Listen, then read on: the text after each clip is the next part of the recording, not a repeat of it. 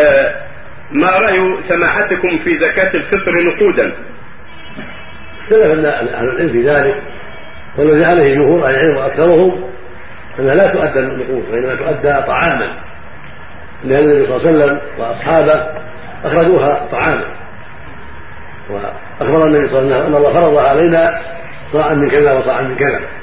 فلا تخرج النقود النقود تختلف والحبوب تختلف.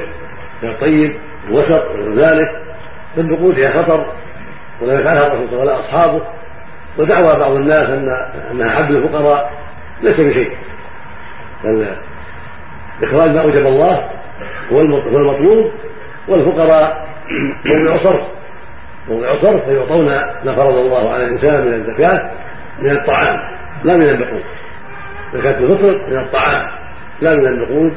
ولو كان بعض أهل قال في ذلك لكنه قول مرجوح قول ضعيف مرجوح والصواب أنها تخرج طعاما لا نقودا صاعا من كل نوع من الحنطه من البر من الشعير من التمر من العقد نعم. وبيدعي إن يمكن استعمال المال في كل شيء يعني يستفيد به أكثر يعني. ولا ولا يشتري به دواء أو يشتري به ملابس أو شيء. يجمع الطعام ويبيعه ويبيع. ارخص الناس ما يحضر اذا جمع الطعام. وباع أيوه. ارخص الناس إذا كان محتاجا فهو الطعام. أيوه. أما الدراهم قد ياخذها ويشتري بها دخان أو غيره. طيب.